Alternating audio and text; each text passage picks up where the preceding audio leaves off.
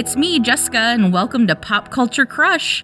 We have another birthday to celebrate. It is the fantastic Scarlett Johansson, and she's 35 today. She has a lot of great movies, so let's jump right in.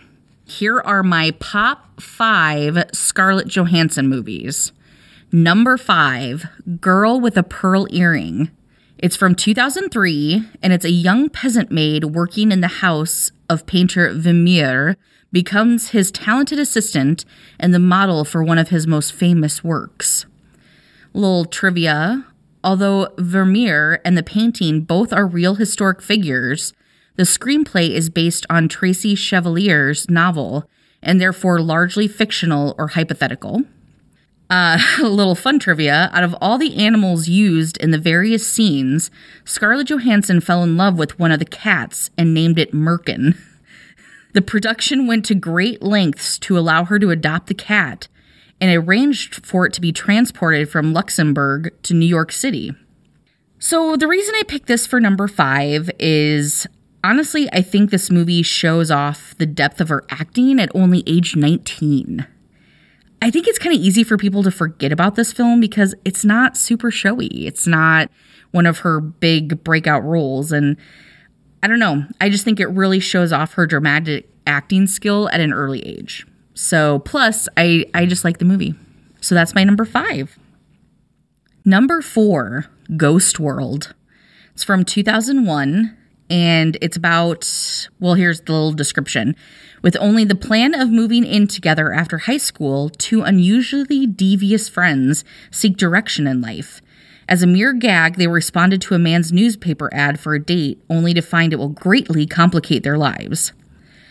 So, this was the first film to receive an Oscar nomination for Best Adapted Screenplay based on a graphic novel or comic book, which I didn't know that. Uh, there's a quote from Scarlett Johansson where she talks about hating her picture that was used for the uh, movie poster. The quote is I just hate that the picture of me, pointing to the poster on which she stands next to Birch, but you know what? It doesn't matter because I think I'd hate it no matter what kind of picture it was. Don't I look so confused? I look like, I don't know, I look like a bird just shit on my head or something, don't I? I mean, come on, think about it in that sense. I look like I'm saying, What the hell? I don't know, it's just the oddest face. so now I'll never look at that movie poster ever the same way again. Uh, you know, I this movie is on my list because I was a little weird growing up. And I also had a best friend, and we got into some serious shenanigans. I'm talking to you, Erica. Uh, so honestly, I think I liked this movie so much because I could relate a little bit to it.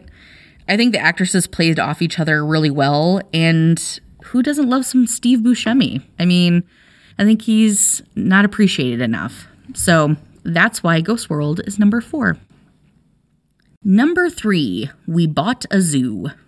It's from 2011 and it's set in Southern California where a father moves his young family to the countryside to renovate and reopen a struggling zoo.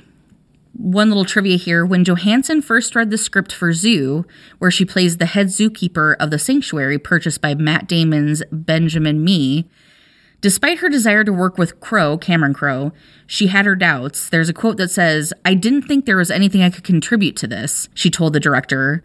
But with Crowe and Damon, she worked on the character to get it to a place that she liked.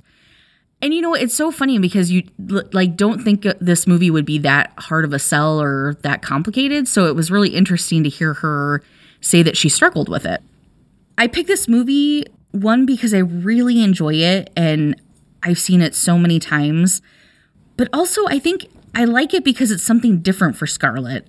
I really I genuinely remember being surprised she was in it because it really did seem more like I don't know, um, like an Amy Adams type movie, which come to find out she was considered for the role. Um, but I don't know. I think Scarlett did a great job, and I think we get to see her flex some different acting muscles than she usually does. So I really like this movie. Number two, The Other Boleyn Girl. It's from 2008, and it's about two sisters who contend for the affection of King Henry VIII. A little trivia Natalie Portman and Scarlett Johansson say that their costumes were vital to knowing their character. Their dresses gave them good posture, and the colors helped represent their personality. Anne's bold and simple colors show that she wants a, a main goal, where Mary's softer and much more complicated dress designs show that she is a more modest person and tries to be herself. That's what IMDb says. I picked this movie because the time it came out, I was really into the author Philippa Gregory. I don't know if any of you have read her stuff. She talks a lot about um, royalty, she, her books do. And then also the Tudors were out at that time, and I was really big into the Tudors.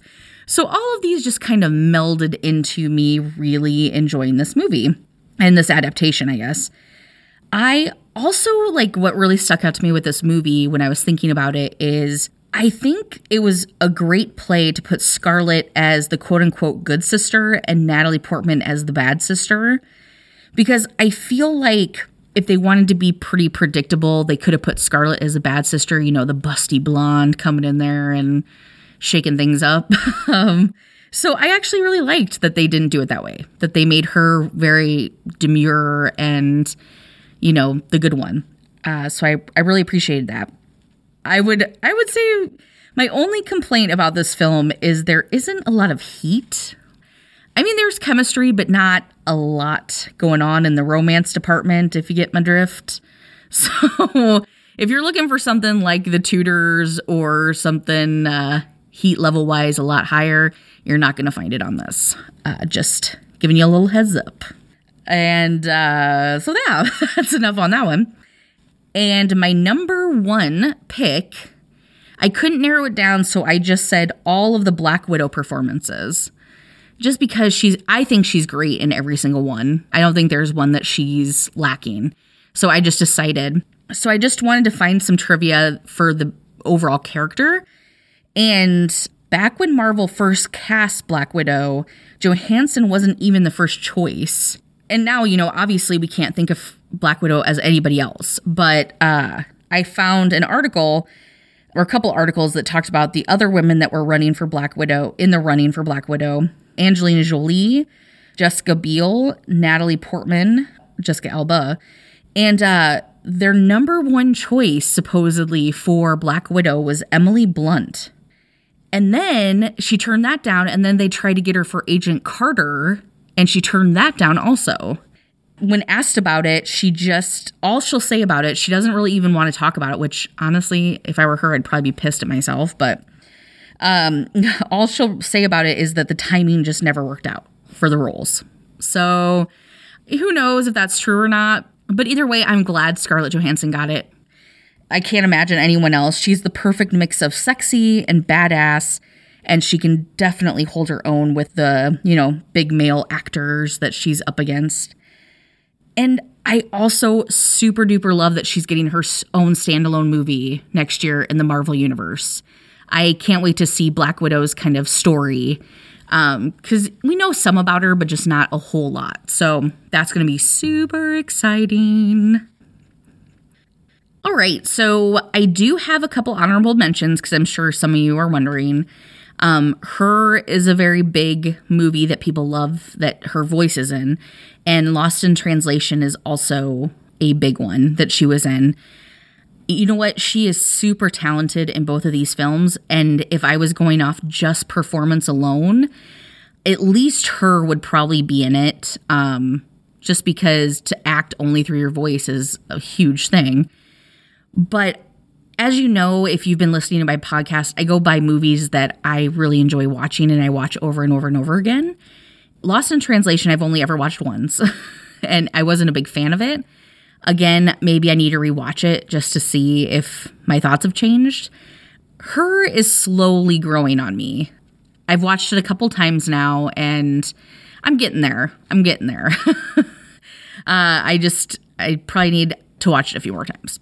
And obviously, she has so many other movies that I've watched that I like, but these were kind of the ones that I've watched the most. So, what do you think? Did I leave one of your favorites off? What is your favorite film of Scarlett Johansson's? Let me know over on all the social medias at Pop Culture Crush.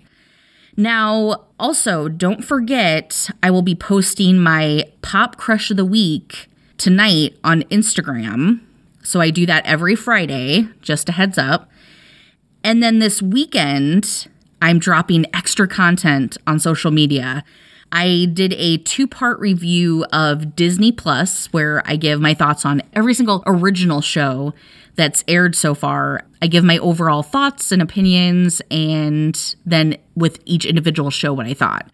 So that'll definitely on Instagram. Um, I'll try to see if I can get it on Facebook also. But for now, head on over to like social media this weekend, especially Instagram, because lots of content dropping. All right.